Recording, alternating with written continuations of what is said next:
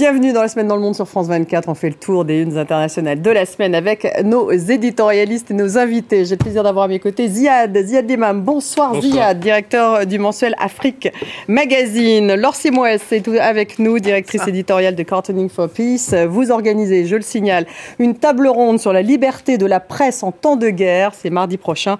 France 24 est partenaire et Elena Voloshin, notre très chère spécialiste Russie, euh, sera parmi vous.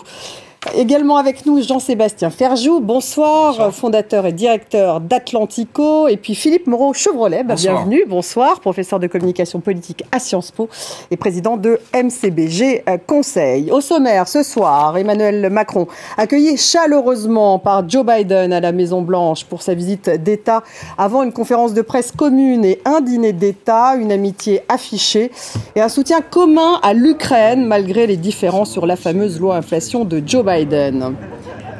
L'Ukraine qui entre dans son dixième mois de guerre, les Ukrainiens qui affirment avoir perdu 13 euh, 000 soldats depuis le début euh, du conflit, la Chine qui lâche un peu de l'Est sur sa politique zéro Covid après une semaine de protestations dans tout le pays et des arrestations. Euh, plusieurs villes chinoises ont allégé les règles. Xi Jinping affirme que le variant Omicron est moins mortel et donc il permet peut-être plus de souplesse dans les restrictions. Enfin, en France, le gouvernement a rendu public un plan de coupure d'électricité pour cet une coupure qui, si elle advient, touchera 4 millions d'habitants à la fois dans plusieurs endroits de l'Hexagone.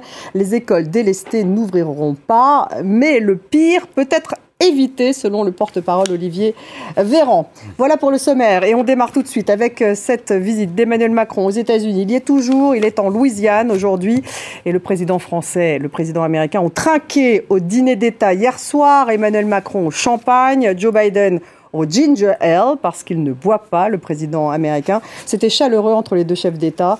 Emmanuel Macron a été reçu en grande pompe à la Maison-Blanche. Philippe Moreau-Chevrolet, vous qui êtes le spécialiste communication. Alors un fast à l'américaine, on l'a vu, une proximité tout de même affichée entre les deux hommes. C'était, c'était chaleureux. D'ailleurs, Emmanuel Macron n'a pas cessé d'avoir des gestes affectueux à l'égard du président américain. Pourquoi? Il s'apprécie vraiment? Alors d'abord parce qu'Emmanuel Macron est très tactile dans sa communication. Donc il ah là, il l'était particulièrement. Voilà, hein. il l'avait fait aussi au temps du Covid. Rien ne résiste au charme d'Emmanuel Macron. Ça fait partie de la stratégie des grands séducteurs politiques. Euh, euh, on a Bill Clinton qui était comme ça aussi très tactile dans sa communication. C'est une manière de prendre l'ascendant sur l'autre. Ça envoie aussi un signal de domination. Donc on a des chefs d'État qui passent leur temps à se toucher pour essayer de reprendre l'avantage par rapport à la caméra, c'est une réalité. Il y a eu la fameuse poignée de main, on s'en souvient, de Donald Trump, qui essayait de broyer celle d'Emmanuel Macron, qui restait, résistait euh, héroïquement euh, à l'effort. Donc là, ça montre aussi, disons que ce type de photo et ce type de, câlin devant l'objectif est destiné aussi à montrer qu'on s'entend bien, que tout va bien, qu'il n'y a pas de distance. C'est un peu le contrepoint de la longue table réfrigérée qu'il y avait entre Poutine et euh, Macron. Ziad, ce dîner d'État. Alors, j'ai lu dans la presse américaine qu'ils disent a bonhomie test, donc un test de bonhomie, mais en américain, en anglais, euh, bonhomie, c'est pas du tout péjoratif. Hein, c'est vraiment, ça veut dire que c'est l'amitié entre les deux. C'est cool. C'est bien. Non, mais je pense que il y a d'abord quand même toujours ce, ce, fond historique entre la France et les États-Unis. Il y a cette histoire partagée, il y a Lafayette, il y a le Alors à chaque fois, nous oui, la Lafayette, là, il y était... Non, mais ça compte, ça compte vraiment. Bien sûr que ça compte. que dans, dans, le, dans le psyché américain, quand même, ceux qui étaient un peu de leur côté contre les Anglais, c'est resté un peu aussi. Il y a la Louisiane, il y a la défense du français. Il y, a, il y a plein de choses un peu comme ça émotionnelles. Et puis, il y a des sujets en ce moment.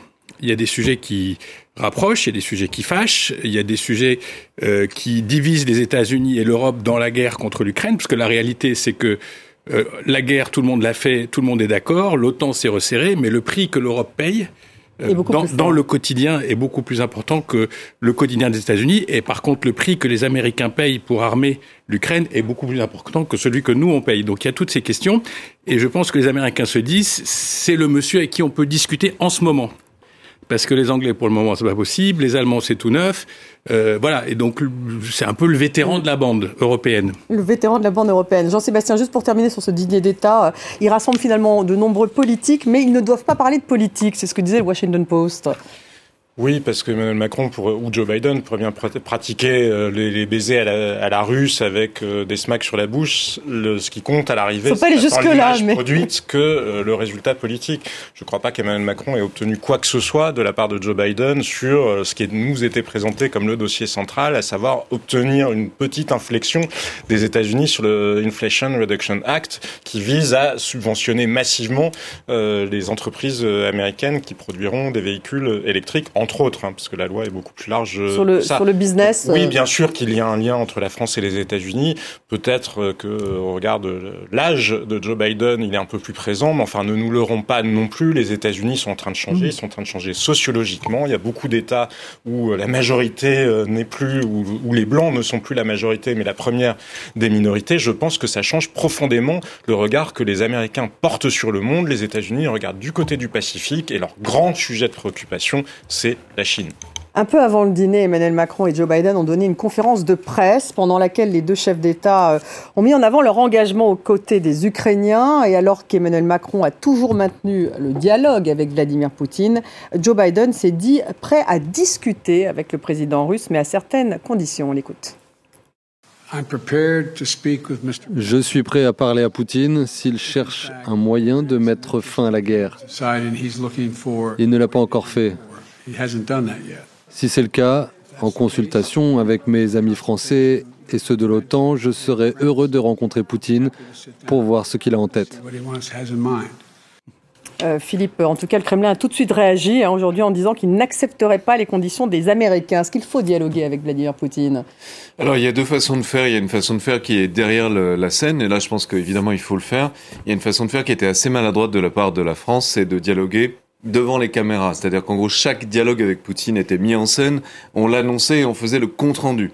Ce qui fait que le Kremlin s'amusait à diffuser ses messages par le biais d'Emmanuel Macron dans toute la presse française. Donc il suffisait que Poutine ait un échange téléphonique avec Emmanuel Macron pour faire de l'influence en France assez tranquillement. Et la France a réalisé ça chemin faisant quand ils se sont aperçus qu'à part téléphoner avec le président Poutine en direct depuis sa salle de gym, ils obtenaient pas grand-chose de croustillant, donc ils ont arrêté. Et il utilise, enfin, Poutine est dans une utilisation euh, si, enfin, qui est vraiment consciente et délibérée des moyens d'information français pour faire sa propagande depuis des années. Prudence donc. De, bah, prudence, oui, français, il faudrait. Mais ne mettons pas en scène la parole. Ziad, alors c'est vrai que comme le Kremlin a réagi en disant euh, pas question, euh, les conditions des Américains ne nous euh, conviennent pas, mais c'est vrai que Joe Biden a parlé tout de même d'un dialogue possible, enfin que peut-être il pourrait parler à Vladimir Poutine. Et puis on sait qu'un certain nombre d'Américains ne veulent plus faire entre guillemets de chèque en blanc aux Ukrainiens. Donc il y a un débat aux États-Unis. Bah, c'est ce que c'est ce que vous disiez sur l'Amérique qui change aussi, c'est-à-dire qu'il y a eu des élections, il y a un camp républicain qui est peut-être une partie même des démocrates à gauche, euh, sans questionner frontalement, mais on commence à parler d'argent, on commence à parler de montants, euh, qu'il faudrait peut-être faire les choses autrement. Il y a quand même aussi un clan euh, plus ou moins euh, poutinophile, y compris aux États-Unis, qui, qui s'agite. donc, donc, et puis le prix, encore une fois, le, prix que tout le monde paye commence à jouer sur des opinions publiques qui voient une guerre qui s'installe. On, on voit des photos de, de tranchées, on a des photos incroyables, on se croirait en 1917 à Verdun. À Verdun. On sent que ça va être durable, on sent que les Russes ont une capacité en tout cas, la Russie officielle a une capacité de résistance malgré la défaite. Ils ont une capacité de frappe qui continue en tapant sur toutes les centrales électriques, etc. Donc il y a une espèce de lassitude de la guerre qu'on voit dans tous les conflits qui commence à être là. Ça ne rompt pas le front au plus haut niveau. Euh, on, on, doit aller jusqu'au bout, mais le fait même que M. Biden dise je suis prêt à discuter, c'est une inflexion que je trouve importante dans l'histoire de cette guerre. Jean-Sébastien, vous êtes d'accord En même temps, ils ont dit on va, euh, on est prêt à soutenir Kiev aussi longtemps qu'il le faudra. Ça faisait partie aussi des discours euh, de la conférence de presse. a encore récemment demandé au Congrès un nouveau plan de financer un nouveau plan de soutien. Donc moi, je pense que la politique de fonds américaine, elle ne change absolument pas. Et une partie des républicains, a commencé par Mike Pompeo, qui était, euh, vous vous en souvenez, le, secrétaire d'État, le ministre des Affaires étrangères de Donald Trump, a dit que oui, évidemment, il fallait soutenir euh, l'Ukraine. Donc je pense que les divisions, elles sont beaucoup plus à la surface et à la marge qu'elles ne sont au cœur du pouvoir américain. Maintenant, là, et on l'avait entendu avec le chef d'état-major de l'armée américaine, américaine. Là où peut-être il y a un bémol, ça n'est pas sur le soutien à l'Ukraine ni sur le fait de dire la guerre a trop duré ou etc. Je pense que les Américains, en cours de route, ont fini par adopter la vision qu'en ont les Polonais ou euh, les Baltes en se disant il y a une occasion que peut-être d'ailleurs n'avait pas véritablement euh, calculé avant de mettre à bas la Russie ou de l'empêcher de nuire pendant deux ou trois générations allons au bout, profitons-en. Mais là où je vous disais peut-être y a-t-il un bémol, c'est sur le fait, et on l'avait vu au moment du missile tomber euh, sur la Pologne, de dire pour autant, ça n'est pas une raison pour que les Ukrainiens ne nous écoutent plus et peut-être parfois euh, risquent d'enflammer le, le, conflit plus encore que ce qu'il est déjà. Mais sur le fond, ils soutiennent évidemment l'Ukraine. Et sur le fond, je vous dis, alors là, je vous en mets mon billet, je ne crois pas que la politique américaine changera avant la fin de ce conflit. En tout cas, vous en parliez il y a un instant, Jean-Sébastien. oui. ça pose juste la question euh, Après, on est d'accord avec eux ou pas. non, non, non, moi je suis assez d'accord sur le fond. Ça, la, guerre est menée. Ça pose juste la question de quels sont les paramètres d'une défaite russe. Je, je, je, je, répète cette question souvent parce que à partir de quand vont-ils considérer qu'ils ont perdu ou à partir de quand nous allons considérer qu'ils sont en voie de perdre? Ils peuvent durer très longtemps. Visiblement, ils ont cette. La clé, oui, mais la clé, vous voyez bien que la clé est du côté de Vladimir Poutine. Le jour où Vladimir Poutine considérera qu'il y a un rapport de force sur le terrain, qu'il peut vendre à son opinion, sans, que, négocier avec son, opinion, sans que son régime ou que son armée ou que les factions de plus en plus violentes, hein, avec les etc., euh, ben, nous le mettent euh, en danger. C'est lui qui décidera le moment auquel euh, de véritables négociations s'engageront. On va, y on va y revenir. En tout cas, vous faisiez allusion, Jean-Sébastien, justement, à ce fameux euh, Inflation Reduction Act. On va en dire un mot, puisque Emmanuel Macron a évoqué la stratégie très agressive des États-Unis avec cette fameuse loi d'inflation, on peut dire en français, la loi Biden. Il était très offensif sur cette question la veille de la fameuse conférence de presse avec Joe Biden. Pendant la conférence de presse, il a été beaucoup plus calme. On va l'écouter.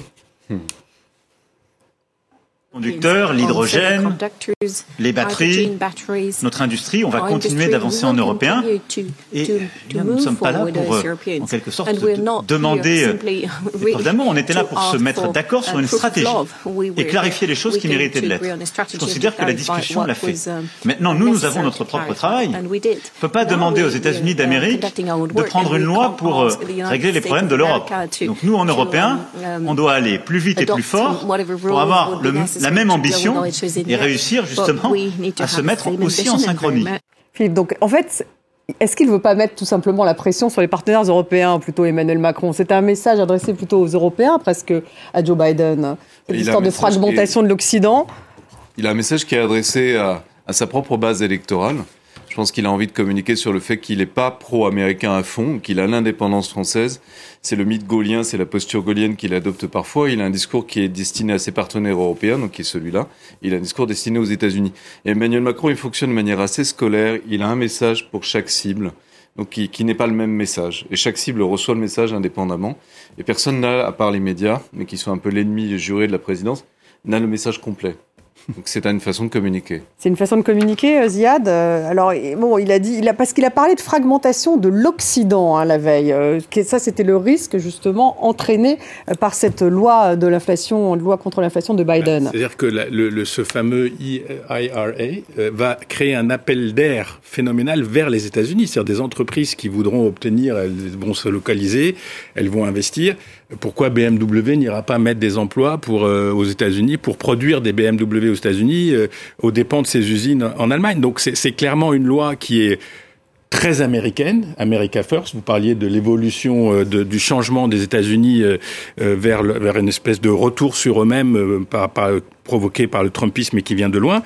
Mais je pense aussi que ce message vis euh, aux Européens, c'est assez cohérent avec le macronisme. C'est-à-dire, ça fait des années qu'il dit il faut augmenter les moyens d'indépendance et de souveraineté. Et si les Américains font euh, le, IRA, il faut faire le bail, euh, le bail européen. Le Buy European Act. Le Buy European Act, que sur lequel personne n'est d'accord, parce qu'il va falloir mettre de l'argent. Et c'est là qu'il y a, c'est là que le fonctionnement américain qui permet en fait de créer des dollars que tout le monde finance dans le monde entier.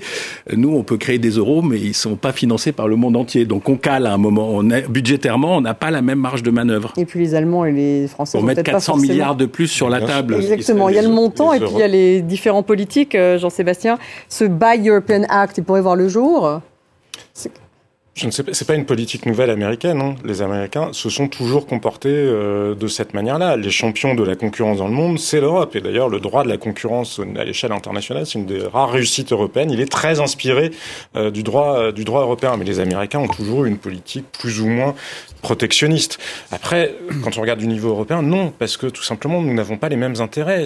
La France, elle est en déficit commercial permanent, mais les Allemands sont en excédent commerciaux quasi permanent. Enfin, plus depuis la guerre en Ukraine et la hausse phénoménal des coûts de l'énergie, mais déjà l'administration Bush, l'administration Obama, l'administration Trump disait à l'Allemagne, ça n'est pas possible, ça n'est pas soutenable. Vous faites un tel, vous faites de tels excédents sur notre dos que ça n'est pas soutenable. Mais vous, vous croyez que ça a changé la politique de l'Allemagne? Donc non, je ne crois pas que les choses euh, changeront. Et la seule chose que nous puissions faire nous, ça n'est certainement pas du protectionnisme parce que ça ne marche jamais. Alors certainement pas quand on est le plus faible des partis euh, concernés, c'est d'être malin. C'est-à-dire que puisque euh, Joe Biden subventionne les usines justement pour produire notamment euh, enfin des véhicules électriques, bref tout ce qui pourrait relever de la transition énergétique, ben, soyons malins nous, pas forcément avec des subventions, mais je veux dire il y a des choses qui ne coûtent rien. Simplifier la réglementation. Vous renoncez à avoir une réglementation qui fait qu'en France il vous faut trois ans, quatre ans pour construire une usine à partir du moment où vous avez pris la décision d'investissement, alors que dans d'autres pays c'est 18 mois. Ben, vous réduisez ce délai-là, mais alors réduire ce délai-là, c'est même pas aller se friter avec les Allemands. Hein. Ça commence par se friter avec des gens qui sont au sein du gouvernement et qui vont dire ah ben non, au nom de l'environnement on peut pas, au nom de je sais pas quoi la justice sociale on peut pas, bref, parce qu'on va faire des dividendes salariés ou je ne sais quel autre truc. Mais à un moment sachons ce qu'on veut, hein, parce que là en même temps dans la vraie vie ça ne marche pas. Ziad, oui. je, on pourrait discuter le modèle de dérégulation sociale, euh, mais mais c'est pas de la dérégulation. Bah, un petit peu quand même, parce que le, modèle de libre échange européen, il est aussi basé sur des règles, euh, j'allais dire sociétales, environnementales, du travail, etc. Assez fermes. On peut effectivement faire l'Angleterre. Bah, je ne dis pas de renoncer aux règles de protection euh, des travailleurs. Non, je vous dis juste qu'en matière environnementale, très clairement, quand des politiques français nous disent, on nous regarde en droit dans les yeux, qu'ils veulent réindustrialiser la France, eh bien nous, c'est un mensonge absolu avec la réglementation environnementale en vigueur et que nous ne cessons d'alourdir chaque année, nous ne le ferons pas. Donc après, moi, on a le droit de choisir l'environnement plutôt que justement la justice sociale. Mais au moins qu'on ait le courage de trancher ce débat politique-là, peut-être même d'ailleurs ceux de gauche qui euh, tiennent ces deux bouts-là sans se rendre compte qu'ils sont contradictoires. Laure, les dessins. Je vois que l'heure passe. Alors, les dessins. Bon, alors, on va commencer par un dessin qui nous vient d'Algérie, de euh, Le Hic, dessinateur algérien, euh, qu'on va voir, j'imagine, dans quelques instants à l'antenne. Voilà.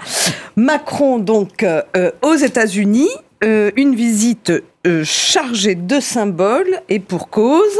Euh, ben, la mission, c'est Europe first, hein, d'une certaine façon, et puis euh, et puis France France aussi, puisqu'il y a beaucoup de, on voit beaucoup d'entreprises françaises sur sur sa sur sa valise. Un deuxième dessin de Sanaga, dessinateur français, sur la rencontre Biden-Macron, où on voit que Brigitte prévient son son mari. On n'avait dit pas la même la même poignée de main que pour Trump. Hein. on en parlait euh, à l'instant, et c'est sûr que Biden, il est plus tout jeune, hein, mais euh, heureusement, le président américain a changé entre-temps. Et puis pour finir, un troisième dessin du dessinateur français CAC pour l'opinion, qui vient de temps en temps euh, sur ce plateau, et qui résume bien, bien l'affaire. L'Europe, entre le marteau américain et l'enclume chinoise, va devoir réévaluer sa position. Alors pourvu qu'elle reste quand même unie. Ils sont bien Pourvu qu'elle reste unie, oui. Bon, en tout cas, on va reparler euh, pas trop longtemps, mais encore de l'Ukraine tout de même, avec notamment cette information qui nous est parvenue aujourd'hui, des Ukrainiens qui affirment avoir perdu 13 000 soldats depuis le début du conflit. On va écouter un des conseillers euh, de Volodymyr Zelensky. Nous avons les estimations officielles de l'état-major général. Nous avons le bilan général donné par le commandant en chef des armées. Et ces chiffres indiquent qu'il y a entre 10 000 et 13 000 morts. Philippe Chevrolet, est-ce qu'on est dans de la com là? Parce que bon, on a lu, on a tous lu que Marc Millet, l'un des généraux américains, lui parlait plutôt de 100 000, soldats russes morts et il disait peut-être autant d'Ukrainiens. Donc 13 000, est-ce qu'on est très loin? Est-ce que c'est effectivement. D'ailleurs, ils communiquent assez rarement sur des chiffres aussi précis. La question, c'est pourquoi ils communiquent sur leurs morts? Donc il y, a une, nécessité de transparence. Je pense qu'ils veulent faire la différence avec la Russie qui nie, euh, eux, l'existence de, de morts même. C'est un sujet complètement tabou. Exactement comme aux États-Unis pendant la guerre du Vietnam. C'est difficilement euh, avouable. Et euh, du coup, il peut-être qu'il veut donner l'impression d'une transparence. Après, est-ce que les chiffres sont bons? Il y a de la propagande du côté ukrainien. Les Ukrainiens sont extrêmement bons en matière de com depuis le début du conflit. L'erreur principale de Poutine, c'était de déclarer la guerre en direct sur un plateau de télévision en étant seul et en l'annonçant à ses propres généraux. Ce qui fait que pour le monde entier, c'est devenu non pas une guerre de la Russie, ce qui aurait pu être vendu, mais parce que Kiev était le berceau de la civilisation russe, ils auraient pu trouver plein d'arguments, c'était plutôt euh, la guerre de Poutine, personnelle. Et du coup, en face, Zelensky est apparu comme le héros du peuple, avec le peuple derrière lui, et on voit bien que lui, il est en tenue militaire, il n'est pas du tout en tenue costume trois pièces ou autre, en tenue militaire. Le fond est flouté, donc on sent qu'on est sur Internet dans une manière de communiquer que les gens comprennent instinctivement très vite. Il y a une maîtrise formidable de la communication par les Ukrainiens. Est-ce que les chiffres sont bons? On le saura à la fin de la guerre. Guerre informationnelle, guerre de com, euh, Ziad, hein, aussi, en fait, euh, dans cette guerre en, Ukraine. En tous, les cas, ce qui est sûr, c'est que... Propagande russe absolument énorme. On la décrypte d'ailleurs tous les vendredis avec Elena Voloshin. Le peu de choses qu'on voit, parce que c'est quand même d'une violence euh, extrême. Moi, moi, je trouve que c'est ça qui est... Peut-être qu'il faut communiquer sur les chiffres, mais, mais la réalité, c'est que c'est une guerre qui est à la fois très contemporaine, les drones, les nouvelles armes, l'informationnel, les réseaux. Euh, Internet, mais c'est aussi une guerre qui se joue euh, comme au bon vieux siècle dernier, dans la boue, dans la, dans la gadoue, avec des rats, avec des vieux chars, on se tire dessus. C'est très très impressionnant. Et mais on n'a pas beaucoup d'images, mais ce qu'on voit est très impressionnant. Jean-Sébastien. Non, mais Sur ce chiffre. le, les Ukrainiens ont compris l'intérêt qu'il y avait à jouer le jeu de la démocratie. Alors après, ça n'exclut pas la propagande hein, ou, les discours qui sont construits par rapport à un intérêt en particulier. On le voit tous, tous les jours, dans les démocraties dans lesquelles nous vivons. Mais enfin, ce sont des démocraties parce que ça me fait penser, moi, à deux choses. Vous savez, cette intervention de Vladimir Poutine la semaine dernière face aux maires des soldats, enfin, qui étaient d'ailleurs pas souvent des vrais maires, qui étaient très choisis, mais quand même, il a tenu les propos à l'une des mères de ces soldats-là en disant, ben, oui, il y a des gens qui meurent en Ukraine, mais au moins ça donne un sens à leur vie parce que les autres ils meurent de la vodka et ils roulent dans le caniveau.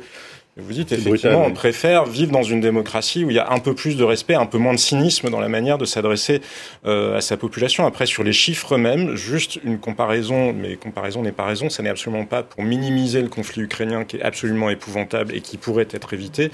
Les estimations qui sont faites du nombre de morts qu'il pourrait y avoir en Europe à cause de la crise, de la crise énergétique, vous savez que quand les températures sont basses, il y a plus de mortalité. Mais là, quand on fait le différentiel avec les coûts de l'énergie et le fait que beaucoup de gens, vraisemblablement, pourront moins chauffer, estimation basse si l'hiver est doux, 79 000 morts, estimation haute, 185 000 morts. Estimé par qui? Et d'où?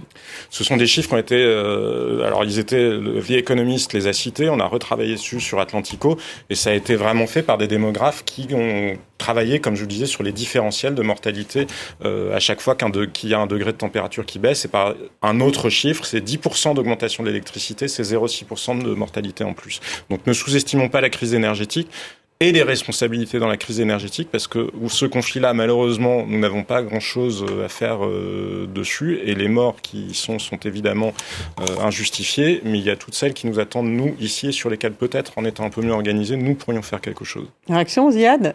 Ah, moi, je, là, les chiffres m'épatent, donc je sais pas d'où. C'était pour toute l'Europe. Hein. Ah oui, oui, mais bon, c'est un peu comme les gens qui vont à l'hôpital, qui ont le Covid, mais qui sont malades d'autres choses. je, je, je, sais pas, je trouve ça complexe ces chiffres et je, je les manipulerai avec un petit peu de prudence. Mais je vous et puis, une méthode oui, et puis extrêmement scientifique. Non, non, non, non, mais euh, enfin, je, on fait moi qui les ai calculés. Et, et l'autre chose, c'est que peut-être qu'il y aura un, un, il y a un coût européen, il y a un coût de la de la crise énergétique, mais c'est quand même pas nous qui l'avons infligé à nous-mêmes. Il y a quand même quelqu'un de l'autre côté de la frontière qui, ah, a, déclenché, qui a déclenché. Non, mais, oui, oui, mais c'est. Non, mais en France, c'est très clairement des décisions politiques. Oui, hein, mais je suis d'accord avec vous. C'est les pas écologistes, pas, la, pas les centrales. Oui, je, je, suis d'accord, mais je, je, je pense que il faut qu'on soit, euh, enfin, je sais pas, je. Bah, la naïveté allemande qui qui a créé, d'ailleurs, qui est en train de se créer une nouvelle dépendance avec la Chine, parce que celle avec la Russie lui a pas suffi. Enfin, vraiment, il y a à la fois beaucoup de naïveté et d'incompétence énergétique. La, la réalité, c'est qu'on produit zilch de ce qu'on consomme en termes d'énergie. C'est quand même, à part la France avec son vieux parc nucléaire, tout le reste de l'Europe est totalement dépendant dans sa croissance, dans sa richesse, dans son opulence d'une énergie importée. Donc elles viennent bien de quelque part. Elles viennent de Chine, elles viennent de Russie, elles viennent d'Algérie, elles viennent euh, peut-être demain de l'Afrique euh, subsaharienne, mais on a besoin de cette énergie. Sinon, on va, on va y revenir en tout cas en parlant justement du plan euh, Borne un tout petit peu plus tard. Les dessins, Laure, est-ce que vous en avez d'autres sur l'Ukraine? Oui, mais un premier dessin de Vladimir Kazanevski, hein, le dessinateur ukrainien qui interviendra notamment mardi à notre prochaine rencontre, où on voit donc cette, cette pression aussi sur, sur Bakhmut à, l'approche de, de, Noël, où l'armée russe ben, prépare les festivités, hein, euh, j'ai envie de dire de façon euh, très cynique, voilà, avec son style toujours extrêmement expressif. Les combats sont très importants sur Bakhmut euh, aujourd'hui même, hein, Absolument.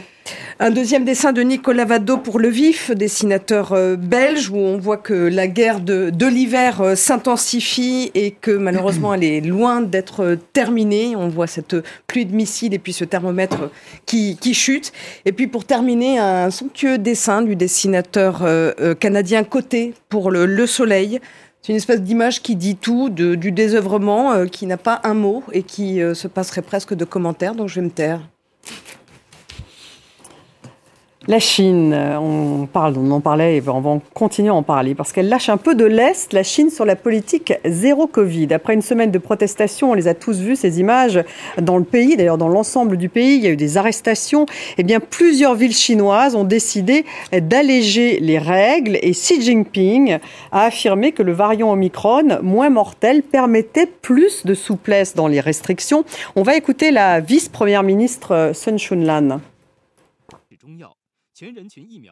Les systèmes chinois de santé et de contrôle des maladies ont résisté à l'épreuve de près de trois ans de bataille contre le Covid-19. Et le pays dispose désormais de techniques de diagnostic et de traitement efficaces ainsi que de médicaments.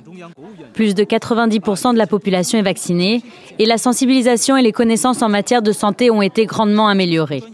Toutes ces réalisations, associées à l'affaiblissement de la pathogénicité du virus Omicron, ont créé les conditions permettant au pays d'optimiser davantage ses mesures de prévention et de contrôle. Philippe, alors changement de com, là, de stratégie de com, ou véritablement ils vont euh, changer euh, cette politique euh, ils zéro ont changer leur politique zéro Covid parce qu'on voit sur le terrain qu'ils la changent. Ça change de communication, on se francise un peu.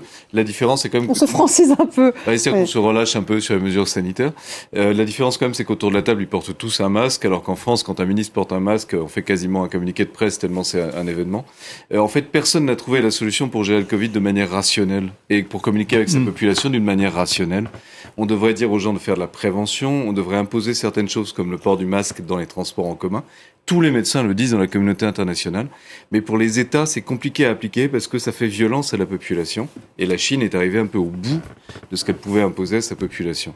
Est-ce que justement il va vraiment reculer euh, Xi Jinping? Parce que là, il parle effectivement d'un. Il, s'est passé quand même quelque chose. C'est vrai que c'est très étonnant. On a vu cette répression quand même très forte sous ces images. Et là, tout d'un coup, une inflexion. Alors, est-ce qu'ils vont aller jusqu'au bout? Est Bon. Moi, je, sais pas, instinctivement, d'abord, je suis assez stupéfait que quelques milliers, dizaines de milliers de manifestants dans un pays quand même super contrôlé, super centralisé, super autocratique avec une chaîne de commandement qui est d'une organisation de fer, c'est ces dizaines de milliers de gens ont fait vaciller littéralement la machine du Parti communiste jusqu'à Xi Jinping pour qu'en deux ou trois jours, d'un seul coup, il n'y a plus de zéro Covid, on fait autre chose.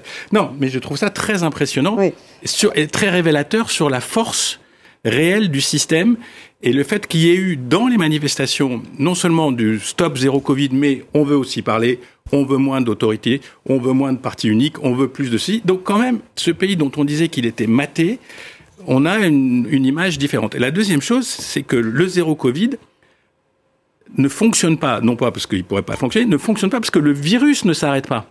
Le virus continue à vivre et à muter, donc je pense que tout le calcul du zéro Covid, c'était qu'un jour, par miracle, il y aurait plus de Covid et donc on pouvait revenir tranquillement. Parce que si les Chinois lâchent avec leur taux de vaccination, leur nombre de gens euh, d'un certain âge, euh, ce qui va se passer dans les campagnes, etc., il va y avoir un nombre de victimes qui est assez impressionnant. Donc ils n'ont pas d'option. S'ils sortent, ils, ils sont un, peu coincés. mais là... Ils ont un risque sanitaire énorme. S'ils bloquent, ils ont un risque politique énorme. Et on découvre que le système finalement n'est pas si puissant que ça. Donc voilà cette toute puissante Chine qui était euh, le, le contrepoids des États-Unis, qui est d'un seul coup, et elle n'est pas si puissante. Jean-Sébastien. Ne soyons pas, ne tombons pas dans la propagande chinoise non plus, puisque des manifestations en Chine, il y en a régulièrement. La spécificité là, c'était que c'était toute catégorie de population. Oui, il y avait des universitaires. Il y a des manifestations d'étudiants, il peut y avoir des manifestations de travailleurs ruraux, il y a pu y avoir des manifestations de travailleurs dans des usines protestants. Ça, ça existe en Chine. Ce qui était là très spécifique, c'est effectivement ce mouvement global. Mais un certain nombre d'observateurs euh, qui connaissent bien la Chine se sont posé la question est-ce qu'il ne s'agirait pas précisément, c'est tellement surprenant que le pouvoir s'infligisse, est-ce que si nous avons vu ces manifestations, ça n'est pas parce que dans les rangs du Parti communiste, certaines autorités, soit au niveau national, soit au niveau local, les ont autorisées pour faire pression sur, sur Xi Jinping parce qu'il a organisé. Il y aurait des dissensions au sein organisé du pouvoir, son pouvoir absolu et on l'a vu euh, lors du congrès du Parti communiste euh, du mois dernier. Mais ça n'est pas parce qu'il l'a organisé et mis en scène que pour autant ça veut dire que tous les autres ont tout accepté. Et oui, bien sûr que cette épidémie elle a été utilisée par le pouvoir chinois pour essayer de mettre en place une forme de contrôle social. Au-delà du fait que je suis absolument d'accord avec ce que vous disiez, ils sont piégés. Ils ont peu vacciné les personnes âgées, ils ont vacciné avec un vaccin qui n'était pas efficace, donc ils n'ont pas beaucoup d'autres choix que de faire ce qu'ils Mais derrière ça, il se pourrait bien qu'il y ait des failles dans le régime chinois dont nous n'avions pas euh, connaissance parce que précisément la propagande chinoise nous a bombardé de cette supposée efficacité chinoise. Souvenez-vous, euh, l'hôpital construit en une journée et puis même les images de Xi Jinping euh, faisant exfiltrer Hu Jintao pendant le congrès, etc. Tout ça, c'est aussi pour convaincre les Occidentaux de la solidité du pouvoir de Xi Jinping. Peut-être ce qui s'est passé cette semaine, c'est que ça nous montre qu'il y a derrière ça un peu moins euh, d'uniformité. De, Quelques failles, euh, Philippe Oui, peut-être des failles. En tout cas, moi, c'est la même règle que dans les restaurants. Quand dans un restaurant, vous avez une personne qui se plaint, ça veut dire qu'il y en a 20 qui ne se sont pas plaints. Et quand vous avez un système aussi contrôlé, qu'il y a 10 000 personnes qui s'expriment, ça peut vouloir dire qu'il y en a des millions derrière. Donc ils ont des indicateurs différents d'une démocratie. Hmm. Euh, et je pense que, vous savez, dans une dictature, on pousse à l'extrême les émotions pour, pour on pousse les curseurs à fond pour voir, par exemple, on demande aux gens de pleurer lors de la mort du dictateur. Si vous ne pleurez pas, c'est que vous êtes suspect, donc on pousse les curseurs à fond en permanence. Donc ils n'ont pas les mêmes rationnels que nous, ils n'ont pas les mêmes jugements que nous. Et puis il y a autre chose, je pense, c'est que la Chine est en train probablement de se dire aussi que l'image que ça renvoie et l'impact que ça a sur son économie, si on est complètement pragmatique, c'est énorme. Énorme. Et ils sont en train de perdre des milliards en termes de développement économique. En même temps, ils sont un peu coincés, c'est ce qu'on disait, parce que euh, vu le choix de départ. dans l'usine Apple, par exemple, qui fabrique des smartphones, quand vous avez des, grèves et des, gens qui s'enfuient, c'est mauvais pour l'image, c'est mauvais pour le business, c'est mauvais pour tout. Donc, euh. en fait, ce qui est, ce qui est, ce qui est vertigineux, c'est le fonctionnement Xi Jinping qui est remis en cause, que ça soit euh, de manière subtile par des barons qui voudraient récupérer de la marge ou que ça vienne spontanément d'une partie de la population ou que ça soit lié au Covid, ou que ça soit lié au problème d'une économie qui ralentit, ou que ça soit lié au fait que les Américains ont mis une pression phénoménale, par exemple sur la guerre des puces, euh, les, les, les, puces d'informatique, d'ordinateur. Donc on voit que ce retour à la Chine purement autoritaire, les Ouïghours, euh, à cette Chine-là, ben finalement, c'est pas si fonctionnel que ça. Dans le monde d'aujourd'hui, leur alliance avec la, la Russie, on, bon, un partenariat énergétique, mais tout ça n'a pas l'air de bien fonctionner. Et malgré tout, ce que vous disiez, je pense, il y a une part de vérité, c'est qu'il y a des élites dans ce parti. Il y a des, il y a des tendances. C'est pas, ils sont pas tous monochromes, monocolores, euh, Mao Tse-tung euh, version bis. Donc, donc il y a quelque chose qui bouge. Et, et, et, forcément, les Américains regrettent ça avec un intérêt énorme parce que voilà, le, le, le pilier de l'opposition à l'Occident, parce que le pilier russe, il, est à moitié debout, mais le pilier, euh, le pilier chinois est fragile. Enfin, il est plus fragile qu'on le croyait. Plus fragile, oui. plus fragile qu'on le croyait. Après Tiananmen, euh, Deng Xiaoping avait à sa disposition l'incroyable croissance économique qui a mm. sorti des centaines de millions de Chinois de la pauvreté. C'est-à-dire que ça n'est pas la même chose de vendre un régime autoritaire quand vous vendez de la prospérité dans le même temps. Là, ce qui se passe avec le fait que Xi Jinping ait voulu que le Parti communiste reprenne absolument le pouvoir, on l'a vu avec des milliardaires qui disparaissaient, enfin, mm. ça n'est plus... Euh, l'intelligence en quelque sorte de la situation de Deng Xiaoping qui avait laissé une part de liberté euh, à la société chinoise justement pour euh, se lancer à cœur perdu dans ce développement économique. Et ça, peut-être nous nous rendrons compte que c'était une erreur absolue parce que le modèle économique chinois est profondément menacé. Le Covid, c'est la surface des choses. Le modèle économique chinois est construit sur l'investissement, pas du tout sur la consommation des ménages comme par exemple bien souvent en Occident, sur l'investissement. Mais ils sont allés au bout de ce qu'ils pouvaient faire en termes d'investissement. Vous voyez bien la logique logique. Les premiers, euh, les premières centaines de millions ou milliards que vous investissez, ça vous permet de construire quelque chose. Mais quand vous en êtes arrivé à construire des villes vides qui ne sont pas occupées juste parce qu'il faut continuer à investir pour entretenir le développement économique, ça ne monte pas jusqu'au ciel. Et c'est précisément ce à quoi sont confrontés les Chinois aujourd'hui. Et changer d'un modèle de consommation, enfin d'investissement à un modèle de consommation, nous on a le problème en sens inverse, mais ça ne se fait pas comme ça. Ça se fait certainement pas comme ça dans un système politique aussi verrouillé que celui de la Chine. et avec des mesures de restriction. Je pense qu'il a des, des nœuds cerveaux à se faire pour les. Et avec des mesures de restriction euh, anti-Covid effectivement qui étouffent l'économie.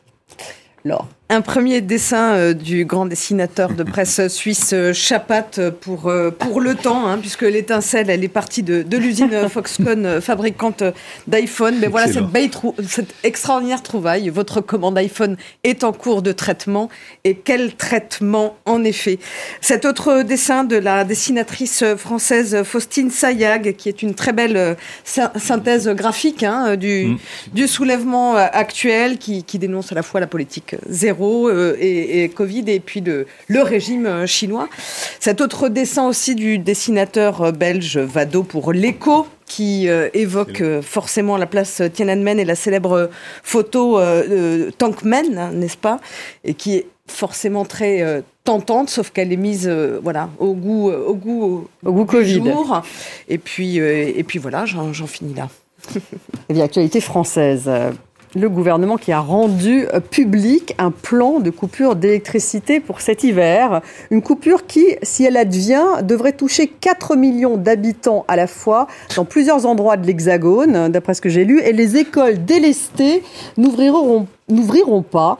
Mais le pire peut être évité. C'est ce qu'a dit euh, le porte-parole euh, du gouvernement, Olivier Véran. Alors là, Philippe, comment expliquer une telle communication du gouvernement. Je ne sais pas. C'est quoi une communication de crise Il y a des mystères dans l'univers, la relativité, tout ça, sur lesquels il faut admettre son incompétence. Je ne sais pas expliquer cette communication. Euh, c'est une communication ultra anxiogène. Alors, ah, si je vous dis, il y a quelque chose de mal qui va vous arriver, euh, il faut savoir que quand il y a l'école ferme, il faut quand même s'occuper de ses enfants, donc ça veut dire quand même dans le noir. beaucoup beaucoup de choses dans le noir, sans électricité. Donc ça dans le noir en plein jour, c'est relatif. Oui, mais ça résout pas le problème. Si tu veux, on accueille, on va accueillir ses enfants chez soi, il n'y a pas d'électricité, pas de chauffage, mais ça me pose tout un tas de questions. Et ça va peut-être arriver, mais attention, on n'est pas sûr, et on n'a pas vraiment de solution à vous proposer en dehors de cette anxiété qu'on vous donne.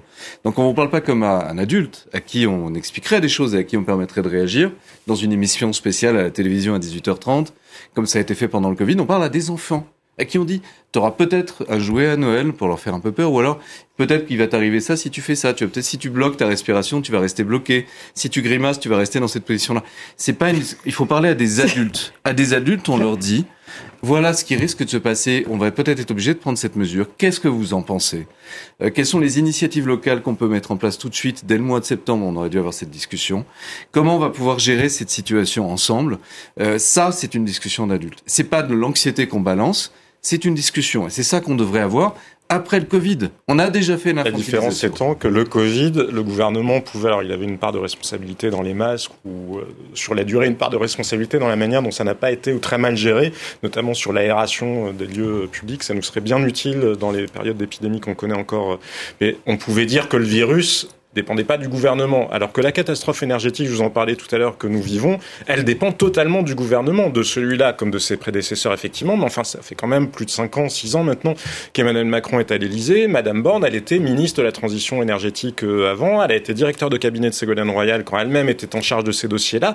Ils ont les mains, mais enfin, euh, dans le dossier, euh, jusqu'à l'épaule. Donc, le problème en termes de communication pour eux, c'est que s'ils faisaient ce que je comprends très bien que décrit Philippe Moreau-Chevrolet, il y aurait la question, oui, d'accord, mais n'êtes-vous pas responsable? Parce que forcément... C'est pas grave, que ça... ils sont responsables, oui, ils sont responsables de savoir comment on va faire face. Vous avez bien remarqué dans leur communication qu'ils font comme s'ils n'étaient pas responsables et qu'ils font comme si tout dépendait des Français. Si vous ne vous douchez pas aussi, je sais pas quoi, vous euh, cuisez vos patates à 21h plutôt qu'à 19h. Non, mais c'est très juste que ce, qui est, ce qui est totalement, ce qui est totalement absurde par ailleurs, parce que non, non, oui, il y a un problème d'adaptation de la production à la consommation. Le sujet, c'est pas comme euh, votre réservoir d'essence, hein, c'est à un instant T. Donc oui, à 19h, il y a certainement un sujet, mais globalement, c'est l'activité économique qui consomme de l'énergie en France. Et ça, le gouvernement, parce qu'en termes de discours rationnel, il faudrait dire oui, probablement, il va falloir étaler l'activité. Et donc peut-être travailler la nuit. Mais quelle compensation y aura-t-il pour les salariés qui devront travailler la nuit? Parce que c'est pas forcément les entreprises. Les entreprises, elles ne sont pas responsables de la situation. C'est le gouvernement qui est responsable. Et ça, le gouvernement, qu'est-ce qu'il va dire sur les morts que nous risquons d'avoir? Parce qu'il y a un vrai risque de perte de chance pour des gens qui sont dans des situations fragiles. Je vous le disais, le froid dans des logements, ou en tout cas des logements mal chauffés, ce sont aussi des morts. Ce sont aussi des morts parce que vous mourrez pas congelé. Hein, mais si vous avez de la tension, euh, euh, des problèmes euh, cardiaques, artériels... Vous êtes aussi très anxiogène. Hein. mais, parce que c'est la, mais... parce que c'est la réalité. Et je préfère, pour le coup, qu'on regarde la réalité en face et qu'on la gère, plutôt qu'on la gère pas. Parce que vous constaterez comme moi que le conflit dans les centrales nucléaires, il est en cours depuis des mois, qu'on a beaucoup parlé de Total, qu'on pouvait toujours dire à l'époque l'anticipation, c'est pas sur ce qui est déjà en cours avec Total, c'est sur les centrales nucléaires. Rien n'a changé. Ziad, juste un petit mot, parce que je voudrais qu'on passe. Le ministre de l'Éducation, en plus, a renchéri en disant oui, les écoles vont fermer le matin s'il y a des coupures bah, de courant. Là-dessus, en, tant que personne, personne concernée, euh, je pense qu'il vaut mieux qu'elle ferme que de les laisser dans le noir dans une école pas chauffée. Bon, mais après, là, aussi, je suis un peu débordé par le par euh, cette espèce d'accumulation. La collectivité tient chaud. L'accumulation de, de, de, bad news. Euh, qui, à mon avis, sont quand même utilisés de manière un petit peu sensée. Enfin, je pense qu'il y a une espèce de tentative de mobiliser l'opinion à part des mesures, etc. Moi, ce qui me frappe, c'est qu'on parle pas beaucoup euh, de des gens qui sont en train de trinquer aujourd'hui euh, c'est-à-dire tous les petits commerces qui ont vu, euh, qui ont vu leur fracture euh, d'électricité passer de 1 à 10. Je pense à des, des, business comme la boulangerie ou la boucherie. Il y a eu des mouvements de. Donc on sent que c'est quelque chose qui impacte violemment le, tissu économique déjà. Mais comme je vous le disais tout à l'heure, il y a une situation à tenter maintenant, mais qui va être durable pour pour la France, pour l'Allemagne, pour tout ce continent parce que l'énergie va être un peu plus rare, parce qu'on a perdu la Russie, et parce qu'on ne produit zilch et qu'on vit. C'est pas le cas de la France. Non, mais la devrait être le Koweït de cette crise non, Mais on a 50 centrales qui ont 40 ans. Il faut remonter à Lionel Jospin, son accord avec les écologistes pour s'apercevoir que c'est une vieille histoire, etc. Alors, ayons un débat sur le nucléaire, acceptons de dépenser des centaines de milliards. Mais nous avons un débat sur le nucléaire, figurez-vous. Il y a un bah, grand débat présidé par Chantal Joanneau et dans lequel on donne la parole essentiellement des Un certain nombre de décisions ont été prises en tout cas. Les dessins. Oui, alors un premier dessin du dessinateur français, La Serpe. En cas de coupure électrique, si on peut le voir, voilà, on sera prévenu trois jours avant. De quoi se plaint-on Puisque quelle chance en Ukraine, c'est trois secondes avant uniquement. Euh, ce dessin aussi euh, de, euh, du dessinateur Urbs, dessinateur français, qui anticipe un petit peu le quotidien des Français en cas de coupure. Euh, et qu'on va voir, j'imagine, dans quelques secondes. Il arrive, il arrive. Il arrive. Le voilà. Sommes-nous prêts pour les coupures d'électricité? Alors là, manifestement, on le comprend assez vite, mais on est chez le coiffeur. Ah, le coiffeur dit, c'est l'heure de la frange surprise. Vous savez, l'humour noir euh, est une, une forme de politesse du désespoir. Hein. Et puis pour terminer, ce dessin de Mr. T, dessinateur euh, français, euh, parce qu'il y a aussi il y a la fameuse réforme retraite, hein, comme si ce n'était pas assez. Elisabeth Borne donc confirme la réforme des retraites joignent Noël, bien sûr, Donc nous voilà prêts pour passer un, Noël euh, sympathique. Mais euh, il y a réforme des retraites en France et puis. Euh, mais ça risque de pas arriver. Retrait hein. des troupes ça risque de pas, ça, risque de pas arriver. Oui, on utilise le mot risque. Il reste deux minutes pour aborder le dernier sujet, la baguette inscrite au patrimoine immatériel de l'humanité par l'UNESCO, également la harissa. Et le rail. Et la musique rail, ben, on voit que ça vous déchaîne, Ziad, vous allez y aller là. Mais juste avant d'en parler, je voulais juste vous faire écouter ce petit extrait du secrétaire américain, le secrétaire d'État américain Anthony Blinken, qui est très francophile, il parle très bien français. Il était avec Emmanuel Macron et voilà ce qu'il a dit sur la baguette. France welcomed me, educated me, la France m'a accueilli, m'a éduqué, m'a inspiré. Je doute que je serais ici si je n'y étais pas allé. J'y ai rapidement appris quelque chose que tout le monde en France sait, mais qui depuis hier est officiellement reconnu par l'UNESCO. La baguette française est un trésor culturel mondial.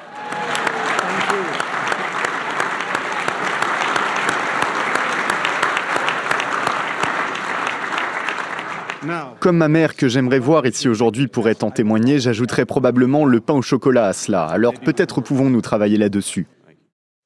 Allez, le pain au chocolat. On a une minute à la chocolatine. Ziad, allez rapidement. Vous, c'est la harissa. Hein, oui, oui, non, mais parce que. Qui vous frappe. C'est symbolique, c'est assez heureux. Euh, les gens accordent beaucoup d'importance euh, dans les pays, euh, souvent à, ces, à cette espèce de distinction, d'avoir ce produit qui rentre dans le, dans le patrimoine de l'humanité. Et il y a beaucoup de bagarres. Ça, se, ça, ça, ça, ça, joue des coudes. La harissa tunisienne, c'est pas la même que celle au Maroc, c'est pas la même. Et les couscous, c'est pareil. Il y a eu un débat absolument phénoménal. Mais je trouve ça assez tonique, vif, et ça nous change euh, de, des deux tiers de l'émission. Oui, c'est sympathique. Jean-Sébastien, euh, le pain au chocolat aussi, non C'est ça Non, l'abondance de patrimoine immatériel, je me demande si ça finit pas par tuer le concept même de, de, patrimoine. Non, mais vous voyez, c'est comme si la reine d'Angleterre ou la cour euh, finit par donner son sceau à tous les producteurs. Vous n'y prêtez plus attention, vous y prêtez attention. Mais là, j'ai l'impression que les listes deviennent tellement exponentielles de tout ce qui fait du patrimoine. Je suis pas certain que ça change grand-chose d'un point de vue commercial pour les produits concernés. Il y en a trop, Philippe euh, non, moi ça, ça me choque pas. Je trouve ça bien. Euh, en plus, ça me choque pas. Non, il y a suffisamment de sujets. Non, mais la, la baguette, la baguette, Grave la, dans la, la, boulangerie et la pâtisserie, ça devrait être reconnu comme un artisanat de luxe français. Euh, c'est aussi ça, c'est partie de l'identité française.